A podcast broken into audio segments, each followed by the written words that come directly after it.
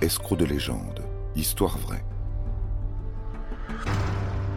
Un programme Studio Minuit, une idée originale de John Mack.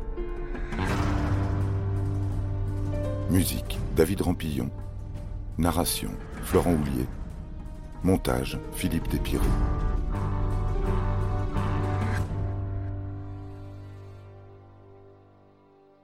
John Darwin, le mort-vivant.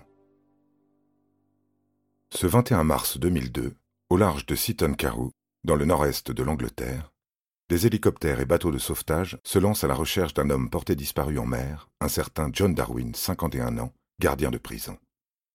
L'alerte a été donnée par son épouse, Anne, inquiète de ne pas le voir revenir de sa balade en canoë.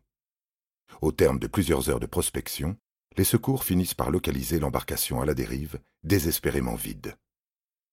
Le choc est terrible pour la famille de la victime, Anne et ses deux fils, Marc et Anthony, 32 et 29 ans. Eux font preuve d'un optimisme sans faille. Elle broie du noir et se persuade qu'elle ne reverra plus jamais son mari. De fait, un an plus tard, un magistrat lui délivre un certificat de décès concluant à la mort de M. Darwin.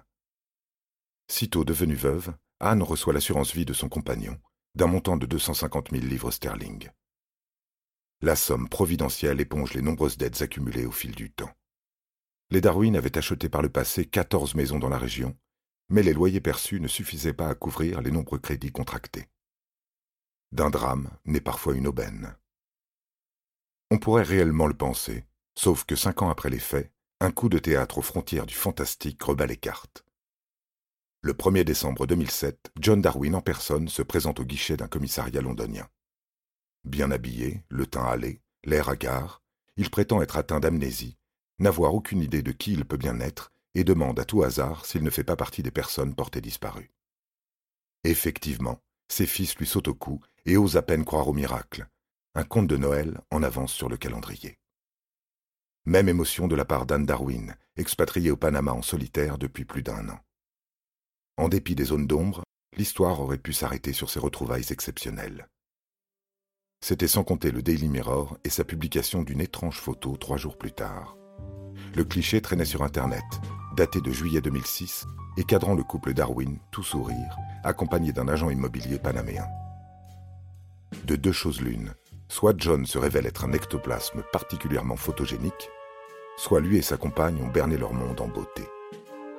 Les policiers britanniques qui accueillent Anne à l'aéroport ont en tout cas choisi leur camp.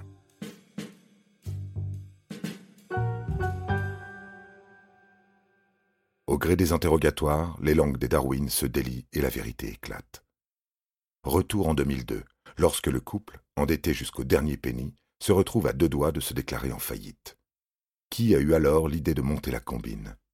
Nul ne le sait. L'un renvoie la balle à l'autre. Toujours est-il que le 21 mars, John rentre de sa journée de travail et se décide à sortir le canoë. Il longe la côte et atteint une jetée nommée Northgare, au sud de Carew.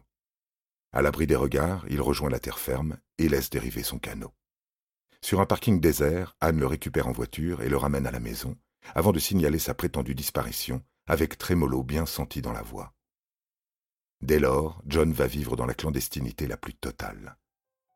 Derrière la fausse armoire de leur chambre à coucher, un passage secret mène au grenier de la demeure mitoyenne, que les Darwin possèdent également. Si des proches sont conviés, ils s'y réfugient aussitôt, tandis qu'aux inconnus et prestataires, ils se présentent comme le concierge de ces lieux.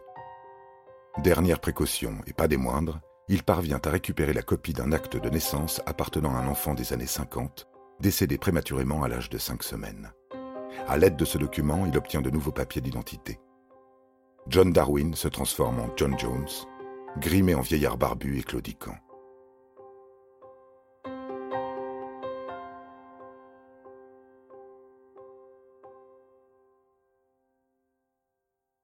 Le plan marche à merveille. John demeure incognito. Anne joue son numéro de veuve éplorée devant ses propres enfants. Et un an plus tard, le ménage empoche les 250 000 livres sterling de l'assurance vie. À cette somme déjà coquette, ils additionnent en 2006 la revente de leurs biens immobiliers et transfèrent le tout sur des comptes au Panama, paradis fiscal et terre promise pour quiconque souhaite se volatiliser. Sur place, les Darwin achètent un appartement à Panama City, ainsi qu'un terrain de 200 hectares à deux heures de la capitale. Ni eau courante, ni électricité ne circulent dans cette parcelle de jungle au bord d'un lac. Qu'importe. Les Darwin se projettent dans leur friche, y dessinent un centre de loisirs éco-responsable, accueillant touristes fortunés et amateurs de canoë. Le projet ne se concrétisera pas. À cette période, les Darwin commettent leur plus grave erreur. Cette photo anodine, sans doute prise au moment de la signature, qui s'égare sur le net et ressurgit un an plus tard, à la résurrection inopinée de monsieur. Désormais côte à côte dans le box des accusés, le couple se voit condamné à six ans de prison pour escroquerie à l'assurance vie. Dans la salle d'audience, ils n'osent croiser les regards de leurs deux fils, témoins à charge encore incrédules. Un mystère subsiste. Qu'est-ce qui a bien pu pousser John Darwin à quitter le Panama en décembre 2007 et à se présenter tel un mort-vivant au commissariat? À l'entendre, il voulait simplement se rendre et rembourser l'argent volé. De nobles intentions qui ne convainquent personne.